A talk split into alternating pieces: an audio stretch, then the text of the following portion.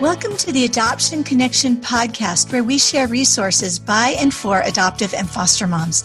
I'm Lisa Qualls. And this is Melissa Corkum. Don't worry, we get it, and we're here for you. Hello, friends. Welcome to episode 125 of the Adoption Connection podcast. Today, we are going to be talking about the therapeutic value of playing games. So, Melissa, I am curious, what was your favorite game as a child? Okay, you're going to laugh at me.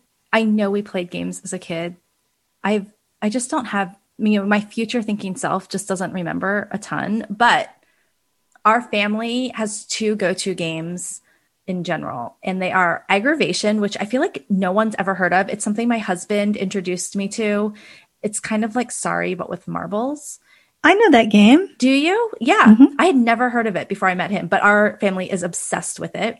So much so that Patrick built a modular aggravation board so that it doesn't matter how many people are playing, there's never an empty like home set. Um, and then we're also a huge fan of train dominoes. Nice. Well, I was thinking what my favorite game was, was as a child, and we did play a fair number of games, but my strongest memories of playing games are with my grandmother, my Nana. She loved to play cards it's a really special memory, but every time we were together, she would get out the cards and she taught us card games. And my favorite card game was King's Corners. And that was just one I loved. And I loved being with my grandmother and felt very connected to her through the fact that she was willing to give her time and attention to me while playing cards. Oh, I love that. Well, this week's guest is a gaming expert and extraordinaire. And honestly, when he reached out and told me kind of what his practice was all about, my imagination just couldn't get around like how playing sorry together as a family could be as therapeutic as he claimed it was going to be. But he talks about so much more in the gaming world. I mean, there's just, you don't know what you don't know, right? Until you reach out and talk to people who are experts in these things. So, our guest this week is Jack Berkenstock Jr. He's a master's level therapist with over 24 years in the human services field. And he has worked with children, adolescents, and adults, both in residential treatment facility settings and in community based treatments. He is one of the founders and the executive director of a nonprofit called the Bodhana Group, which he's going to tell you a little bit more about. Before we jump into this episode, we want to just let you know that Jack and I do talk about some pretty mature themes in this interview. So if you have young ears listening, you might want to pause this and either listen on earbuds or save it to a time when you can listen in private. So without further ado, here is my conversation with Jack. Hi, Jack. Welcome to the Adoption Connection podcast. Hello. Thanks for having me. Yeah, well, we are really excited. One of the themes that we often talk about here at the Adoption Connection is how what we call playful engagement can be such a great way to keep everyone's nervous system open and really increase the connection we have with our kids. So we're really excited for you to expand our world a little bit into options that can be used in kind of this avenue of playful engagement. Oh well, I'll have plenty of those. I'll have pl- plenty of uh, opportunities to talk about recommendations on uh, many sides of the tabletop spectrum. So perfect. Well, before we get into all of that, let's just kind of start with the basics. Will you share a little bit about your group, the Bodhana Group, and tell us kind of what that means and how it came to be? Sure thing. Uh, so, uh, Bodhana is uh, a Sanskrit word that means leading to an awakening or an understanding. So, uh, one of the reasons that we had kind of chosen this is uh, initially Bodhana was formed uh, from a bunch of us who had worked together in a residential treatment facility for pre adolescent and adolescent males who were either uh, victims of sexual abuse or persons who had uh, problematic sexual behaviors. So we wanted to provide some sort of treatment system or a support system to kind of lead people to an understanding of, you know, the impact of this cycle and, you know, how this starts. So so we had originally looked at things like mindfulness practice and you know so that's kind of where we we got the name bodhana. Also i'm a practicing buddhist myself.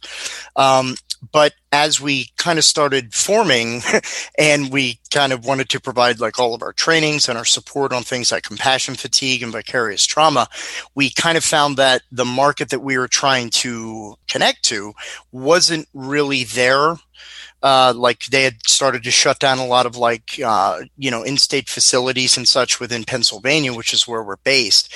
So we were going more into like a different direction. So we said, okay, what are we going to do? We're a nonprofit. We got we got great minds here. Uh, so we hit upon the idea of well, you know, nonprofits need fundraisers and we didn't have a car or any star golfers on our squad. So we said, why don't we run a fundraising event? And we were all gamers. We we all have played board games for years and years, and so we hit upon the idea of running a con that we called Save Against Fear. And Save Against Fear was named because in Dungeons and Dragons, you make what's called a saving throw, and it's a, a dice roll that you make to conquer like a spell effect or uh, some type of magical effect that comes at you. And we wanted people through this event to make their saving throw against the fear of talking about sexual abuse of you know coming forth if if you had been impacted in that way or you know if you know of someone you know just conquering that fear so we can get this out in the open and people can get help on both sides of that treatment coin. When we started save against fear it was a great event and it actually it led to a lot of discussions from people in the gaming industry about people having sent letters in over the years about how role playing in, in very difficult settings helped them conquer internal traumas and to work through emotional material through the presentation of using like a fictionalized representation of themselves. So I would beat the monsters in the game that led to me beating them metaphorically within myself. We were like, Hey, wait a minute. maybe, maybe there's something there.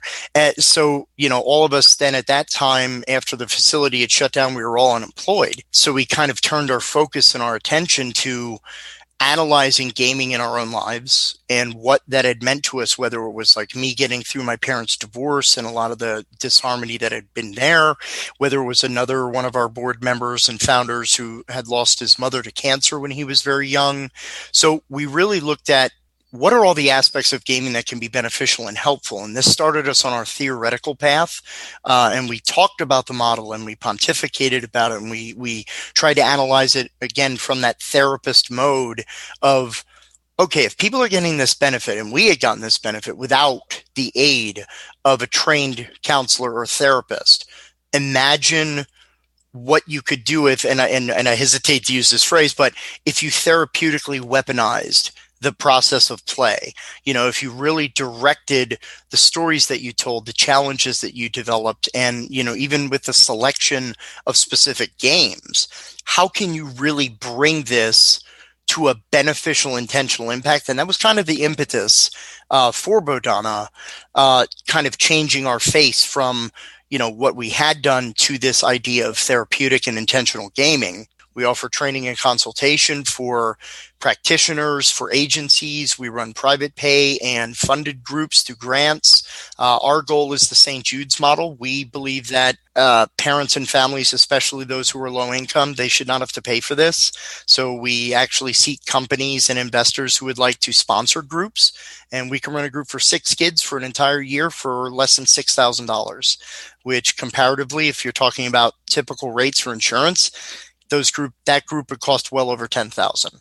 So our goal is let's run it just to pay our facilitators. We're not we don't intend to be millionaires by doing this.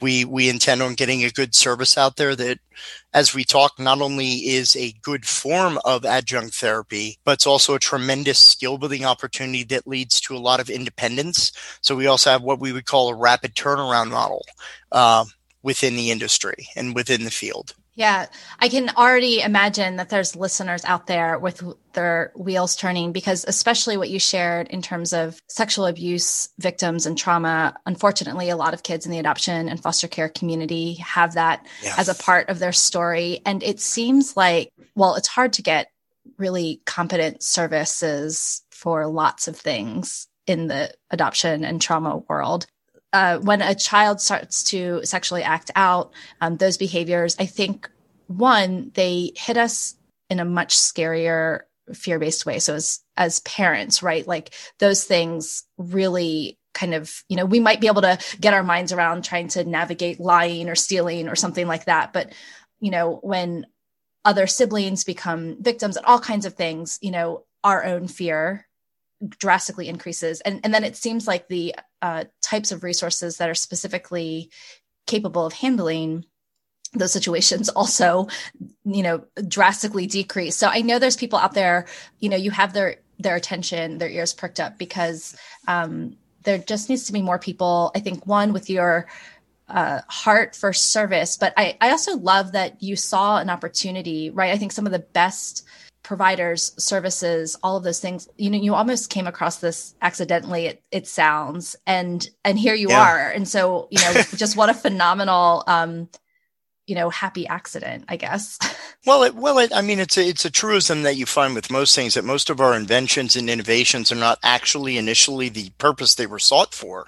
Like if we look at something like microwaves and how we use them for cooking they're kind of, you know they're very ubiquitous. They're in every home. They're they've been around since the 50s and the 60s since the first radar range was, i think amana put it out. I used to sell appliances can you tell? Um, but uh, it, it actually was discovered quite accidentally where a person who was working working with magnetrons and microwaves, he had a candy bar that was sitting on like the shelf and the microwaves literally cooked and melted the bar and other and he was like what? Like i where did and he was like wait a minute and and he kind of looked over and checked that the microwaves were causing the molecules within to heat up. So he was like, wait a minute, we might have something else here. So it was, it was an accident that they found a purpose for kind of afterwards. And I, I mean, we've always, we had always been looking for unique treatment solutions because a lot of Bodhana's trainings that we still can offer for agencies and people. One of our favorites that we actually used to offer for a local adoption agency, um, is one that we call problematic versus natural and it was the whole idea of it was kind of our don't freak out parents training uh, that there are certain behaviors like oh my gosh you know little joey was you know touching themselves at the dinner table in front of company. It's like okay relax you don't have a serial killer on your hands here you have a child who's naturally exploring their body and a pleasure response that you know, until we put guilt on top of it as adults with preconceived notions of maybe our own experience of sexuality, there there is no inherent understanding from a child. We give them that understanding. So before we maybe overreact to this, let's try to put it in context. You know, even something as uh, playing doctor as an example. You know, people are like, oh my gosh, you know, look at happening. I'm going to freak out and I need to send this kid to counseling. No, you just need to talk about boundaries and you need to talk about private versus public and you need to talk about what intimate means. Don't be afraid of those conversations. But again, sex as just one topic in all this is made so taboo that we don't talk about it. So I, I think in general, one of the things that kind of just to parlay us back over to the games because believe me i've been doing this kind of work with sexually problematic for about 20 years of my career in addition to the gaming world so i could talk about that for days but I think that finding a way to communicate and finding a way to discuss difficult material, I think is one of the real beauties that led us to gaming. Uh, because it, it is something that is less invasive than traditional talk therapy we can build a lot of these problematic conversations that you know one of the biggest errors that a lot of people make when confronting on you know things like this that you know i think it's like 92% of most problematic behaviors of that nature happen by family or someone that is known to the victim so when we talk about, well, why didn't you just tell me? Well, what if it's Uncle Dave or what if it's dad? You know, you can't have that conversation because now I'm the one who broke up the family or something like that. So we can use metaphor and story and allegory within a fantasy setting or a sci fi setting. We can create characters and situations that can bring about emotional catharsis, emotional exploration, uh, even practicing very good skills like you know the whole thing of self-advocacy well if you have the character be the person that delivers the speech to the crowd to rally the troops you know that's an advocacy exercise which beautiful thing about the brain it doesn't know the difference between real and not real but if you're practicing a skill and you're really immersed in that character portrayal your brain is still learning. Your brain is still growing using all of those wonderful chemicals. It's still developing, but it's just using the game to do that, which is so, so less frightening than a person sitting across from you going, So tell me about your failures. Tell me about how you messed up this week. You know, it's, it's more, okay, so you did this this week in school. I can create a character now that you have to encounter in the adventure.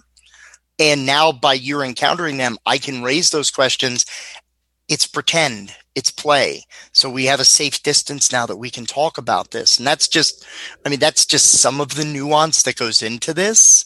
Uh, there, there's a lot of depth to this model of gaming.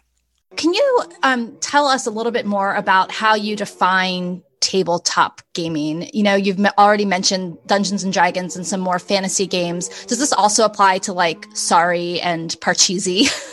uh, well, well, it definitely can, uh, and that's a, a, very interesting question. There is. Uh, we use uh, tabletop is basically anything that also is referred to as analog gaming.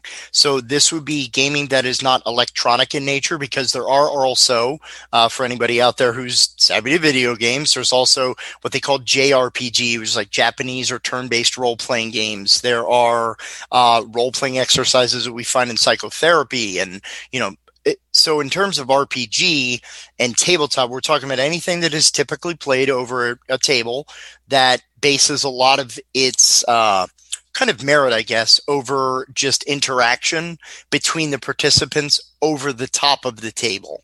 So it can include board games like Sorry, Parcheesi, Monopoly. Uh, and I'll say that we've definitely gotten a lot more savvy in the board game uh, universe. There are tons of great games out there uh, that really do help develop very specific skills and um, i'm trying to think of some good examples. There's so many games that are out there. There's one game example called junk art which is you have a bunch of different plastic pieces and your whole goal might be have the highest stack possible so you all have the same pieces, but you need to stack them now. So it's a dexterity based game, which is also incorporates like math and physics, but you know, it's, it's also patience and dealing with failure. So it develops resilience when your tower falls over. It's, you don't throw the whole table out the window, right? It's just, oh, try again. You can do that. You know, I mean, and, and I think sorry is a good old school example of really? You sent me back to start again? You know there frequent arguments around the home right?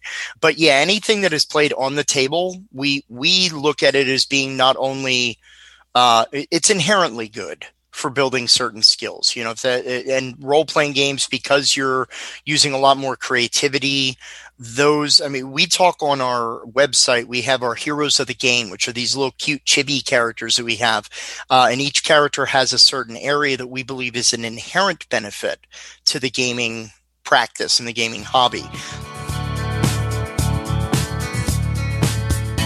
We're interrupting this interview to ask you to do us a favor. Really, it's not for us, but for adoptive and foster parents just like you.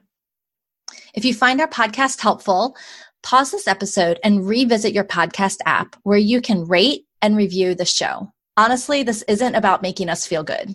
This is about other parents finding confidence, hope, and friends who understand. Thanks so much for helping us get the word out. We really appreciate you. Now back to the conversation. Uh, and each character has a certain area that we believe is an inherent benefit to the gaming practice and the gaming hobby. So that's again resilience, critical thinking, uh, dexterity, education, social skills, creativity and expression, initiative, taking you know risk reward mechanics, compassion and uh, empathy.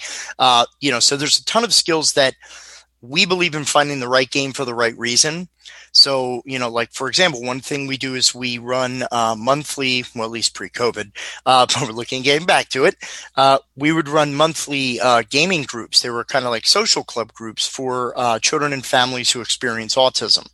And our whole goal was like we didn't start out and go, okay, kids and parents, we're going to work on our reciprocal communication skills. So practice that eye contact, right? You know, it was okay, parents, come here for a second. So we know that your child is, because you told us that they're very routine oriented. So what we're going to do is we're going to try to introduce some new games to the table to kind of break with routine. You might see a little bit of, but I like this game. I want to play this game. Okay, well, can we just try this new one today? And so we're going to use games and playing games, even here's some difficult rules that we might have to learn. So, you know what? Maybe we learned wrong the first time and that happened once or twice. And the parent, like I saw their fear when all of a sudden we were like, Oh geez, we, I'm sorry. We, we misread that rule. It's a very common thing at the table. We're going to have to start over. And the kid kind of looked at me like, what you talking about, Willis? And, and the mom looked at me like, Oh my Lord, it's going to explode. This is going to be horrible. It's going to be horrible. I said, you know what? This happens so much sometimes in games. Like we read the rules and we thought we understood them. It was just a mistake. But hey, nobody won or nobody lost. We just got to start over together. So we'll learn it the right way. What do you think? The kid's like, well, that makes sense. And the mom was just like, what kind of wizard are you? And I was like, I'm not, I'm not a wizard. We just normalized this experience of eh, stuff happens, but we use the game and the excitement and the eagerness to play that game as a way to develop that skill of go pick a game, you pick it this week, and let's try to find people to play. And we even run these events in local game stores. So now we also normalize the gaming hobby. We also provide that child and that family with a natural support system that you can go to a local game store. They have libraries of games. They have people that will teach you the games, but it also provides context for the child of how to engage in an atmosphere. So it's not, well, I read a social story, then I go to the mall. It's like, well, we go to the game store. You see people losing graciously. You see people playing. You see people doing this. It, it normalizes everything. So gaming is, becomes a communication system and it, and it also becomes an ambassadorship upon itself to bring more opportunities for skills. Yeah, I'm, it's so fascinating. I could probably talk with you for hours. Uh, and we did reach out to our community before our conversation, just with a little teaser about the topic. And of course, there were tons of questions. Um, so I'm going to ask one that I have just about our experience, and then we'll jump into some of the questions from our community. We have a daughter who we think has has used fantasy as a way of coping and you you alluded a little bit to that you know like either things were so hard or she needed an escapism of some sort and so she would kind of escape into she has a fantastically vivid imagination. She would kind of escape into her imagination as a way of coping. But what we think might have happened is she did that so often that now her the actual reality that maybe you and I might experience and her reality don't always seem to match up and maybe she's blurred those lines. And so what that that has brought about is a lot of confabulation where maybe she experiences something and then she tells it back and we're like that is not the way that the rest of the world kind of experienced that. And so i hear you also saying that fantasy and imagination um, especially role-playing games can be really therapeutic in helping to cope. What have you seen either for kids who have kind of this confabulation going on where they're they're never they're not sure when they're quite in fantasy or reality um, or how do you kind of prevent fantasy and imagination as a coping mechanism becoming kind of problematic Excellent question. Because uh, uh, one of the things that was around, and this is, again, I'm kind of a grandpa gamer here. I'm approaching 50. So I was around during the era of, of the satanic panic and where people talked about the evils of role playing games. And one of the very big things that's always been a point of contention is the idea of escapism and whether it's healthy to promote where you're in this fan. And people remember, you know, if you ever saw the Mazes and Monsters movie with Tom Hanks, where like, you know, it's this person that, you know, he took the deep dive into the fantasy and he, and he was lost. Well, I can't say that there aren't people who that may be a problem for. Uh, one of the things that that we've seen is, I mean, escapism is a, is a fairly I would say it's a very therapeutic concept. I mean, it's the whole basis of why we take vacations. It's why we play, you know, video games. It's a simulated reality. It's one of the reasons. It's why I escape with Hallmark Channel every weekend, right? it never never fails to amaze me if you see all the Hallmark movie posters. Literally, they're carbon copies of each other. It's astounding. I have to share the link with you sometime. Anyway, uh, it, there there are a lot of safeguards that we try to build in because there is I mean, especially given, you know, if a person's dealing with a very high amount of stress, and right now we're definitely in, in times that fit that bill, it, it is very tempting. Now, one of the things that we do in the game, and just as kind of an example here, it's not product placement or everything, but there's a game called Pugmire, which is uh, a D&D light game. So it uses Dungeons and Dragons rules, but the whole setting is you are playing the part of anthropomorphic dogs and cats, birds, or lizards, because there's expansions, of course. Uh, but one of the one of the interesting things about this, when people say, "Well, aren't you afraid that like a kid will over-identify with their character?" Well, we have a lot of grounding tools that we use when we play games. So it's not just like you would see in Hollywood or in TV shows where they talk about role-playing games where it's just everybody's wearing cloaks and there's candles everywhere and there's like you know, don't bring that new watch in here because you know it's not like a you know, it's not like Ren Fair. Uh, we, we have a lot of grounding tools, like a lot of looking up rules, a lot of, you know, calling for things like, okay, it's time for an initiative roll if we go into combat. And that's a roll to see who rolls highest, to see who goes first in the order. So with elements like that, throughout the fabric of the game, we provide more than enough opportunity to say, okay, this is a game and we're playing in this game. So we use, and with some kids that we feel that need more of that grounding, we will often make a lot of the discussion points of between what you are feeling and what is your character feeling. And this is mm-hmm. actually it's a concept that is talked about in the therapeutic gaming realm that it's called bleed. And the whole concept is about how much of my character identity bleeds into my real world. Like what did i take away from these adventures? Did i like it? Did i not like it? Did i did i learn something? You know much like if i watch a movie or a tv show that resonates with me some of that character identity connection is going to bleed into me. Conversely when i create something anything it contains a part of myself. We can't create without putting a part of ourselves in it as the parent of that creation. So we are very attentive to this idea of bleed and i would say in this example i would probably ask more player based questions rather than character based questions just as a way to kind of further separate the line between what your character would feel versus what you will feel almost kind of stating you're not them this is this is a role that you're playing. This is a character that you're playing. Because uh, again with the idea of escapism it's always what is preferable about the escape what is preferable about the fantasy uh, and one of the very common things, like even if you're talking about like delusions or illusions or anything like that, is always to ground the person in in contemporary situation. Very simple of like, where are you? What's going on? Hey, could you grab me that thing over there? You know, something that's physical in the real world. We just draw more attention and focus to it. Now, I will say there were at least maybe one or two people that we've worked with over the five years we've been running groups that we've had to have a talk with the parent and just say, maybe this isn't the most appropriate form of engagement for your child. And it's not that they can't maybe get to that point, but they're really over identifying with the fantasy. So, so yeah, there are some safeguards as with any other practice, you know, may not, you know, uh, results may vary. Uh, so, so yeah, I would say that, I mean, recommendations for that, I would say play systems that have more intense rules even using things like uh, maps and minis, which are now three dimensional representations. So now it even becomes more of a strategy board game experience.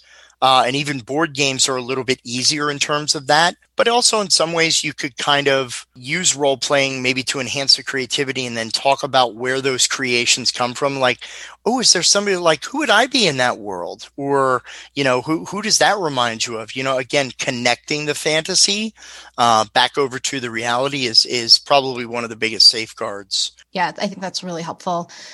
Okay, so, you know, when we mentioned games in the group, most people went to more board games where there's like winners and losers. And um, you know they were i think their wheels were spinning about the therapeutic benefits of what that could be. And of course the first question that everyone asked, and you already alluded to this a little bit, it, which is what are your suggestions for kids who don't win or lose graciously, right? Like our kids have such a tiny window of tolerance for frustration. Um, and you already mentioned like the sorry thing where you go back to, you know, you go back to start. We play a version of that game in our house. I don't know how, how widely available or public it even is it's called aggravation. I kind of think my in-laws made it up but it's it's kind of like a marble version of sorry on this like homemade wooden board.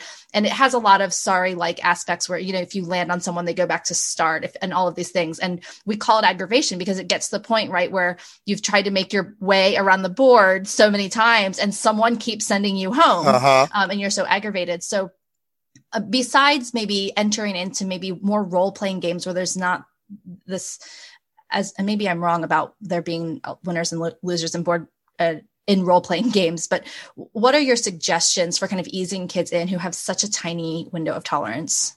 Well, one honestly, one of the biggest things that is when I mentioned earlier about kind of the change in the renaissance, if you will, or I think we're in like our ninth renaissance in the board game hobby.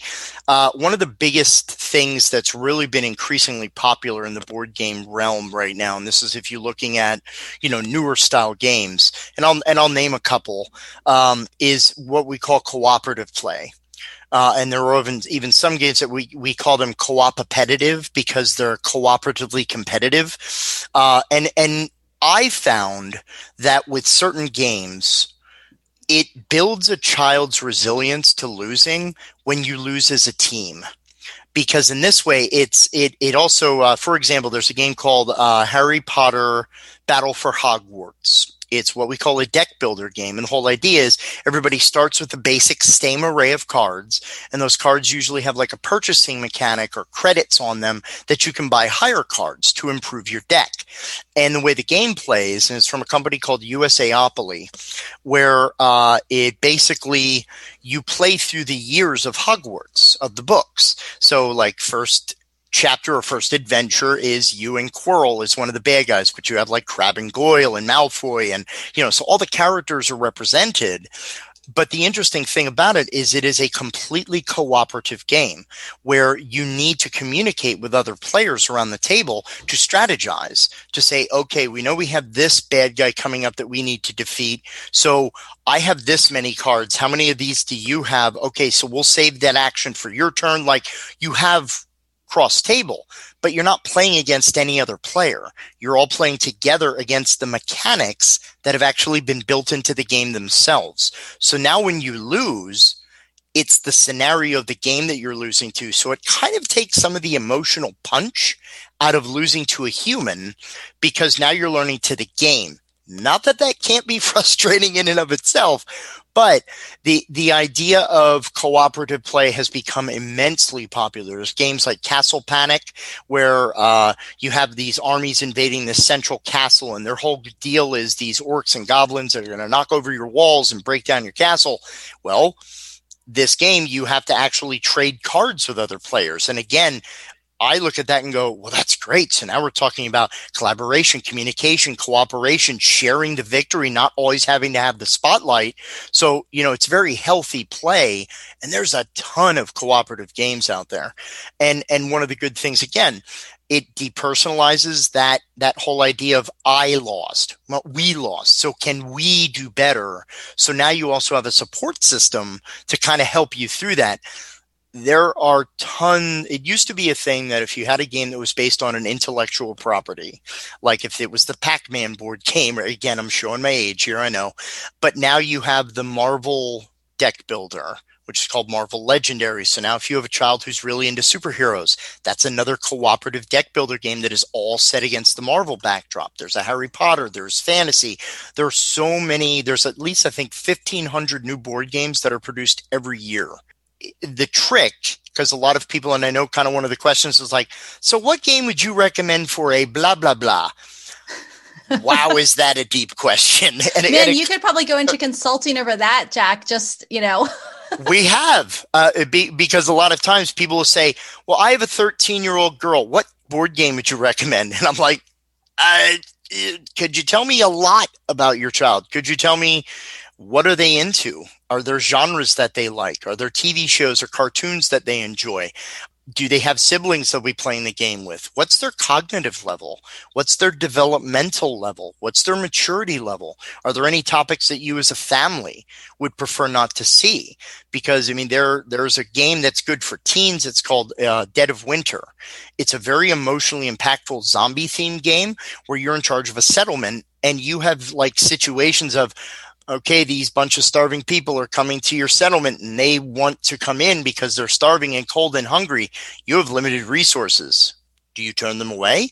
And so now you have like that's some empathy building, right? Because you're talking about choice and consequence and all this stuff. But the theme may not be appropriate for what you as a parent want for your child. So I might make a recommendation because this is a really awesome game, but there's a ton of questions that go into it. So I say to folks all the time, do research. And I mean, honestly, uh, one of the projects that we're working on is we actually uh, have our heroes of the game that I talked about earlier. We have a game grading system that we're working on that we basically want people to rate games on what skills that they can build. So we want to eventually use this to provide a resource to parents uh, just a free online datable search engine. So you could look up age of the child, uh, genre, interest, skills that you want to develop in your child. And there are companies out there like Blue Orange Games is a wonderfully great developmental family based company. Gamewright Games, Haba is a German based company that actually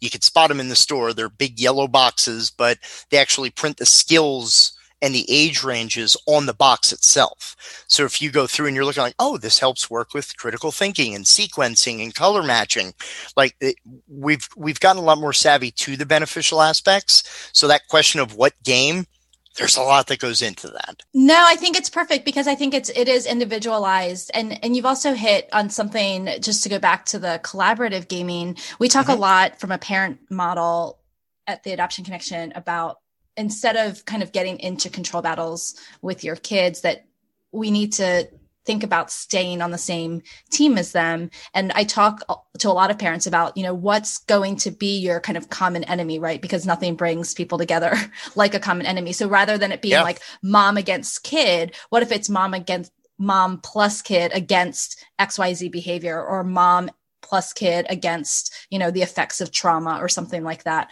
Um, and so we see a lot of you know really big gains in families when it's a it's a simple it's a tricky mindset shift sometimes but a really powerful one yeah, and, and and I would say, I mean, not only the collaborative play, but if we talk about something like role playing, like one of the games I have behind me here is a game called No Thank You Evil, uh, and the game is actually it's designed by a company called Monte Cook Games. Shanna Germain, uh, she designed the game to be very rules light uh, it's designed for actually kids ages five and up. And it's a what we would call an open world role playing system where you can uh, there's four lands in the world of storia there's out the window which is like your outer space stories and you're like uh, you know going to search over the sea stories. There's uh, behind the bookcase or behind the bookshelf which is kind of like your uh, you know it's it's anything that's published. It's comic book stories superhero stories. There's under the bed which is where all the scary stories happen because that's where the monsters live, right? Um, but the game is really cool in that kids can create anything that they want. So even when they make the character, they pick like, well, I want to be a wizard. Well, what kind of wizard? You could be a cotton candy wizard. You could be a bubble wizard. You could be a chocolate cake wizard, whatever you want to do. And it gives these kids unlimited creativity by saying their character blank is a blank blank who blanks. Adjective noun that verbs. So I might be a quick pirate that R's.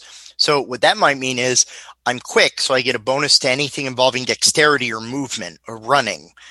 I'm a pirate, so with a kid, just imaginative play. What does a pirate sound like? What does a pirate do?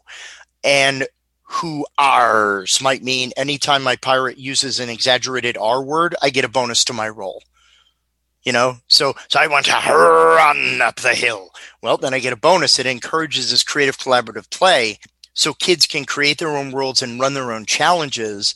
But with any role-playing game the goal of it like there because you asked this question like way way back towards the beginning. In in typical role-playing game and like the truest form of a role-playing game it is collaborative storytelling it there are no winners or losers. It's you might beat a scenario or you might like overcome a challenge but the story continues so the next challenge just comes. And you kind of said it yourself i say to folks in trainings that we offer for for therapists and educators there's no better way to get a group working together than to lock a door behind them and say you hear the grinding of stone and metal and a sound echoes above you. You look up and you see a ceiling with multiple spikes pointing down towards your direction, and it is approaching fast. Man, you're going to see some wonderful partnering develop when you put someone in that kind of scenario where, okay, what do you do? Because that's all it is in role playing. It's not anything sinister. It's literally, you're here. I say a thing that happens. You respond. It's catch and release. It's back and forth, constant back and forth. Sometimes we roll for things, sometimes we talk things out, but that collaborative play brings people together through creative problem solving. It brings people together through creative, uh, dramatic play. Uh, it, it, it's so so many beneficial things, and I like systems like No Thank You Evil because they're very rules easy. So parent, because I think a lot of people, if they've never played a role playing game, they get very intimidated because there's a lot of numbers and even some board games have rules have rule books that are like 120 pages long yeah. yeah. so you look at that and we joke about fiddly bits in role play in like board games where you look at this box and you're like why are there 57 different pieces and i never am going to understand what these do well i didn't when i started playing board games but you learn the language you learn the culture and again that's you know, why go into things like, you know, game stores and conventions and, you know, libraries now are starting to have board game collections. You know, there's a ton of great ways that you can add on to to what it is that you're doing. So yeah, there's there's a lot out there that's beneficial and, and again the collaborative nature of play is just wonderful. There's there's a game called Meddling Kids where you make your own Scooby Doo mystery crew. There, I, I I could sit and name systems role playing all day. Yeah, I something else you mentioned in the in the more open system of collaborative play too hits mm-hmm. on another parenting tool that we use or encourage parents to use a lot here, which is called shared control, right? Where it's mm. great when you get to let your child make the rules for the game that you're playing or create the characters as much control as we can give that's appropriate um, creates a lot of felt safety for kids. Well, and even when uh, a lot of times when we talk, because we we do a lot of different, in addition to like doing trainings and presentations and events for adoption and foster agencies, we also have worked with a lot of like gifted students uh, groups, Boy and Girl Scouts. You know, we we do a ton of different presentations, and, and we go out to groups all the time. And one of the things that we really taught at this gifted students uh, program that we did it was called super saturday was we taught parents that even with like really really young kids don't be so focused right away on the rules heavy part. You know, there's a game that we had it's called Monster Factory where you get these little silly pieces that have like monster bits on them and it could be like an arm or a wing or a nose with a horn or whatever. And we just kind of gave the components to these kids and we were like, what do you think? And they turned it into a storytelling game where every time you put a tile onto the monster and you made it grow, you had to grow the story. These kids came up with this on their own, and we're sitting there going, "This is brilliant," because they were engaged, they made up the rules, they took over the control of play. Now, over time, you can start to say, okay, well, you know, there's like really cool rules for this game too. So why don't we try to play it that way? You know, don't be so, no, these are the rules and you must play it this way eh, relax. There, there, there's time for that. And part of, like, think what you touched on, games do allow that level of comfort. Like, uh, no, thank you, evil. When you're talking about kids who are five, remember I said it's an adjective, noun that verbs. If you're talking about a really little kid, their character sheet is just blank is a blank. So you are a pirate.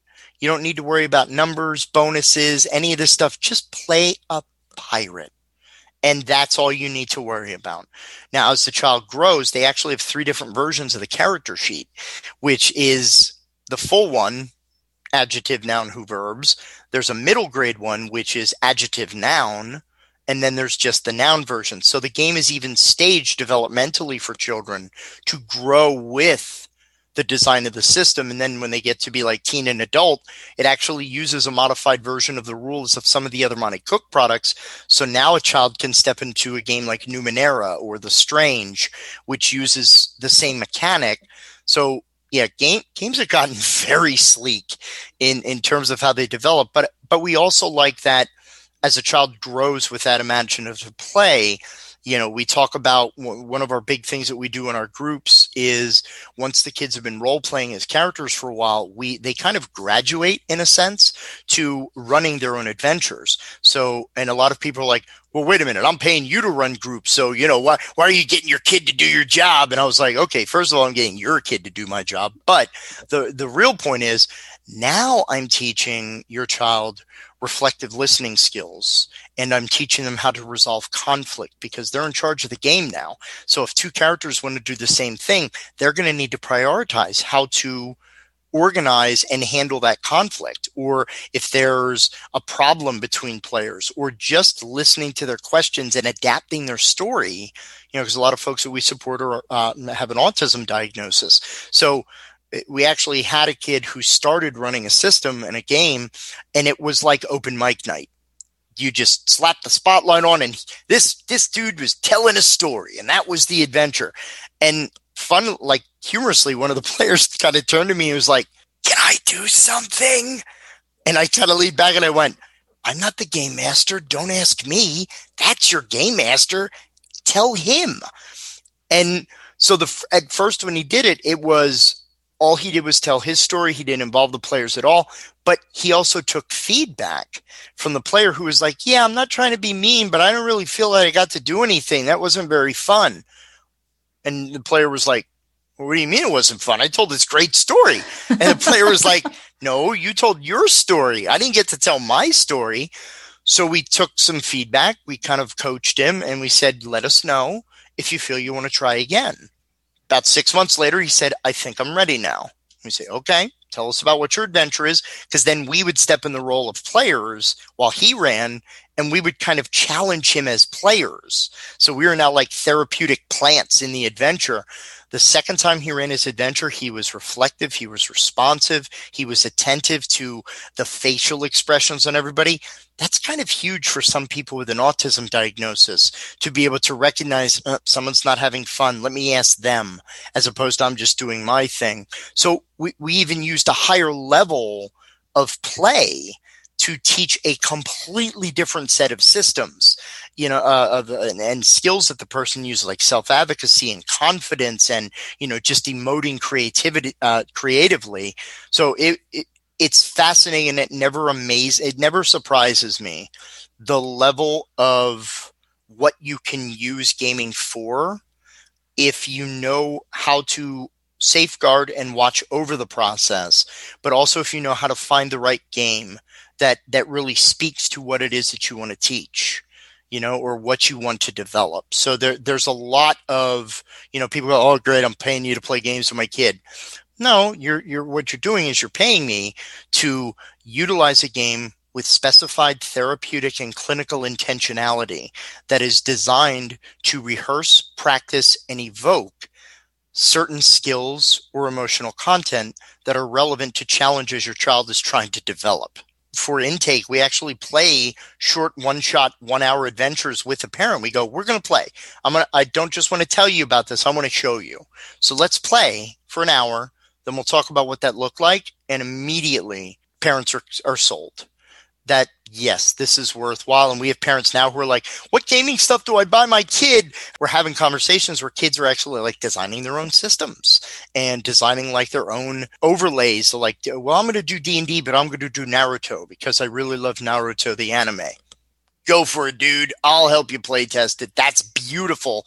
Because then that same kid, the mom's like, what's my kid doing in his room all the time? I go, have you asked him? Uh, and it's like, well, he's working on this role playing game. And he, as a result, was spending less time with the problem kids in class, getting into less trouble. He was using online Zoom to meet up with other kids. And he has a whole new friend group now that is based around playing role playing games, which was a lot better than trying to appeal to the, you know, quote unquote uh, the bad kids in class. Mom was like, "This is amazing." I was like, "We gave him a new world, and that world is gaming." And if you introduce someone to that, it everybody loves board games. You just got to find the right game for them. As we wrap up, what are you are you guys? I know you talked about in person gaming, which of course would be ideal. We are in the world of COVID at the time of this recording, so is your group working i guess one virtually and two does that allow you to work with families who are outside of pennsylvania uh, yes, it does allow us. Uh, we we have gone uh, pretty much right when uh, COVID hit, uh, mid to late March. We almost immediately uh, made the transfer over to virtual running. So we run uh, multiple different platforms that we can use. We prefer Zoom because we can set the waiting room and permissions and passwords. Now, one of the things about Bodhana is if we would operate out of state, a lot of what we do is private pay and sliding scale. You know, we, we don't want to, you know, bleed someone on this. Uh, and insurances and all that kind of stuff differs between states. Our typical rate is uh, $40 for a two hour session uh, for someone. And again, our goal is we want to just pay our facilitators uh, to to make sure that their time is rewarded. We can work with families as long as they have all the tech necessary. Uh, there are platforms. Uh, not only, I mean, role playing is a little bit easier because there are things like Roll Twenty and Fantasy Grounds. They're what we call VTTs or virtual tabletops. So you could do maps and minis and all that kind of cool tech stuff, or you can just do basic theater of the mind, which is like what you and I are doing. And I could like share an image of the monster, and I could play background music and uh, you know all that kind of cool stuff stuff. But there's also a lot of online board game resources. Uh, Discord is also very popular for playing role playing games right now because you have video and voice chat. Uh, there's a website called Board Game Arena, which has video and voice chat, and you actually have scripted mods for board games that uh, people can play especially in the midst. And the cool thing is that I think it's uh, for an advanced membership to that website. It's only four dollars a month, and they have well over I think it's like 700 games that you could play. There's also Tabletop Simulator, uh, which you can get through Steam. There's Tabletopia, which is another website. So there are a ton of ways to do online facilitation of these of these types of games. The only problem is that sometimes you're limited in what games you can play because they have to be scripted by people and um, so yeah, we we definitely offer services. Uh, we currently do have some spots available in our Saturday private pay group, um, which you know runs from about two thirty to to uh, two o'clock to four o'clock Saturday EST. Uh, but we also can offer groups based on new populations. We've run for children, we've run for teens, we've run for adults. Uh, we've run for things from depression to anxiety. We can run for trauma. We've run for folks on the autism spectrum. Uh, we're also doing a research project with uh, local university, Harrisburg University of Science and Technology, to explore the efficacy of this model with adults with social anxiety, especially in COVID. Um, so yeah, a lot of a lot of good stuff that we can offer, and all folks have to do is, you know, just visit our website. We also have a new webinar series that we've just launched, which we are offering for donation only. So if you if you don't have money, that's not the point. Uh, and we talk specifically in a family development series. We talk about board games, and we talk about how to teach and learn board games for differing ages, what different skill areas board games can develop and again that's all on our on our website under webinars but it's something that we it's our nonprofit promise to continue to bring the the knowledge and the experience that we have using games with intention to benefit families uh, and to kind of help folks. That's that's that's our biggest mission is to get that all out to folks. And annual we run save against fear still which is based uh, will be in york hopefully next year if we can meet in person. Uh, but that's our annual fundraising convention uh, that has a ton of games. Uh, we bring our 2000 board game library out uh, and unpack it onto 15 different tables. Uh, but it but it's great fun. So. Yeah, well, thank you for everything that you're doing um, to give back to the community. And it just sounds, I can tell you're a wealth of knowledge of so many things.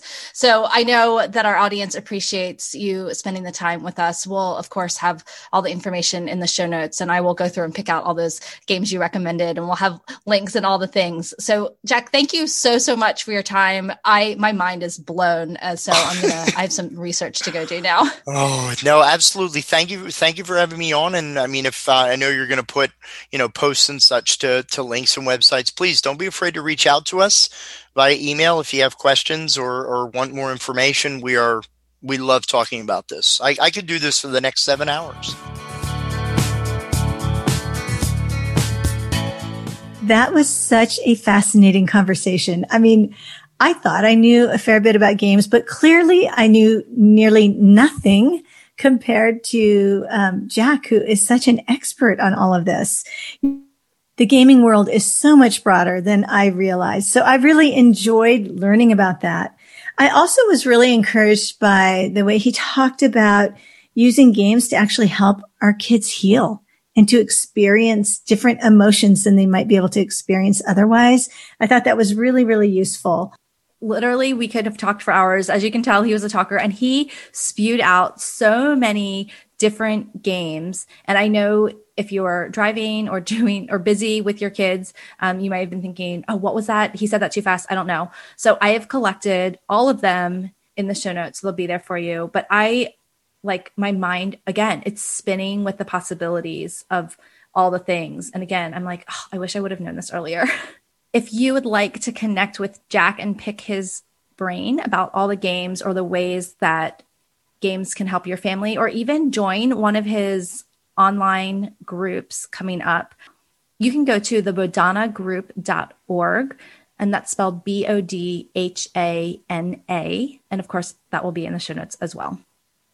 If you like this episode, you might also want to go back and listen to episode 123 with Michelle Batten, who talked about the value of play and parents playing with their children. You might also like the episode with Chef Kibby, which was episode 118, where he talked about connecting with your kids in the kitchen through cooking. And lastly, Melissa, you interviewed your husband Patrick way back in episode 37 about connecting with your kids through video gaming. So all of those episodes, as well as all the links to the games that were mentioned in this episode will be in the show notes that you can find at theadoptionconnection.com slash 125. Before you go, we'd love to connect with you on social media. You can find us on Facebook or Instagram as The Adoption Connection. Thanks so much for listening. We love having you. If you enjoyed this episode, please leave a quick review over on iTunes. It will help us reach more moms who may be feeling alone. And remember, until next week, you're a good mom doing good work, and we're here for you. The music for the podcast is called New Day and was created by Lee Rosevere.